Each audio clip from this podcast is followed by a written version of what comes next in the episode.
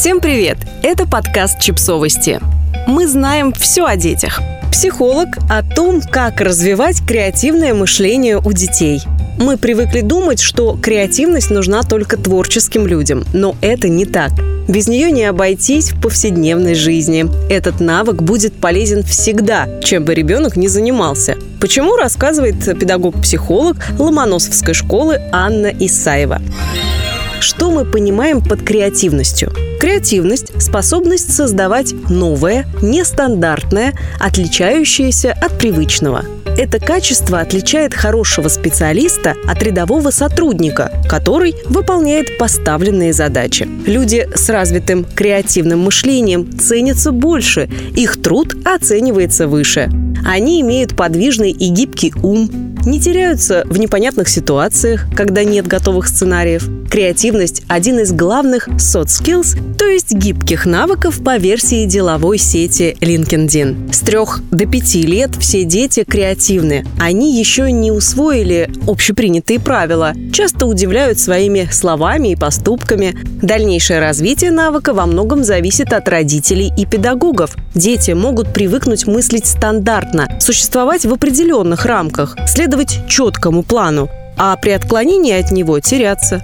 Важно научить их думать самостоятельно и вариативно, быть изобретательными. Ребенок с развитым креативным мышлением уверен в себе, не оглядывается на других, не боится принимать решения. Хорошие новости. Креативное мышление – навык, который можно тренировать, особенно в школьном возрасте.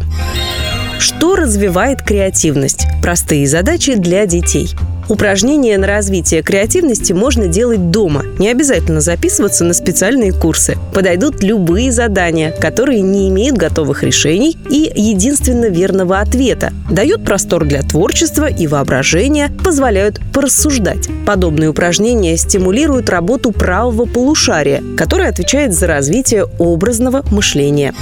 Первое.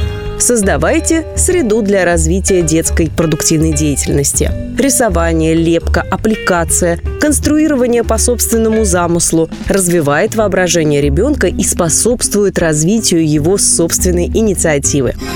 Второе. Веселые игры, каракули, кляксография помогут весело и с пользой провести свободное время. Возьмите лист бумаги, нарисуйте несколько линий, абстрактную фигуру или кляксу и попросите ребенка закончить изображение, а потом рассказать о том, что у него получилось. Персонаж, животное, мифический предмет или растение.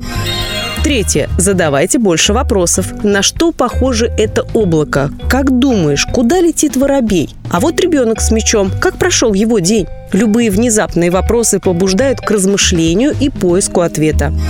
Четвертое. Начните рассказывать сказку и предложите придумать дальнейшее развитие событий. Попросите подробнее описать, как выглядят герои, во что они одеты, что их окружает. Создание мира с нуля прекрасно развивает креативность.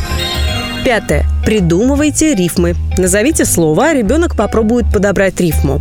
Начать можно с одного слова, а потом переключать целые цепочки. Так у вас получится стихотворение.